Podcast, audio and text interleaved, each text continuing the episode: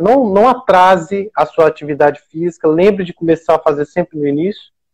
E você tem opção. Se você não gostar do exercício aeróbico, se você não gostar, às vezes, da fisioterapia, ou tiver dificuldade financeira, dificuldade de encontrar um profissional, existe a possibilidade de você fazer yoga e de você fazer tai chi. Os benefícios ainda não são comparáveis, né, Erika? Que os trabalhos não foram cabeça a cabeça. Sim. Mas é, eles mostram que existe benefício. Então, a, a, especificamente o Tai Chi, pessoal, é uma tática que tem lá na associação, como a Erika falou, é uma, é uma prática oriental, eu acho que é japonesa, né, Erika? É.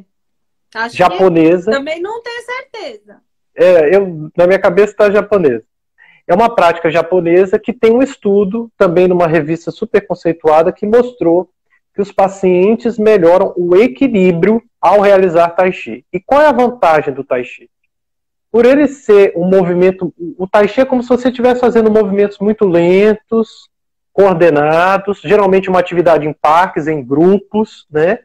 em que você treina muito a lentidão, mas movimentos muito amplos. E aí você mexe muito com o equilíbrio. Alguém falou ali, você falou de LSVT Big, eu acho isso super importante. Eu não falei do. do Obrigado. Eu, eu, sou, eu até postei um vídeo lá. Tem um não vídeo lá, depois do você Silverman, não falei, é, é, não falei de algumas coisas, gente. Da, alguém me perguntou da academia também é, fortalecimento, é super importante, mas assim, a gente tem que seguir os princípios do, do PWR e do Lee Silverman Big, que são movimentos amplos. Amplos. Portanto, Inclusive.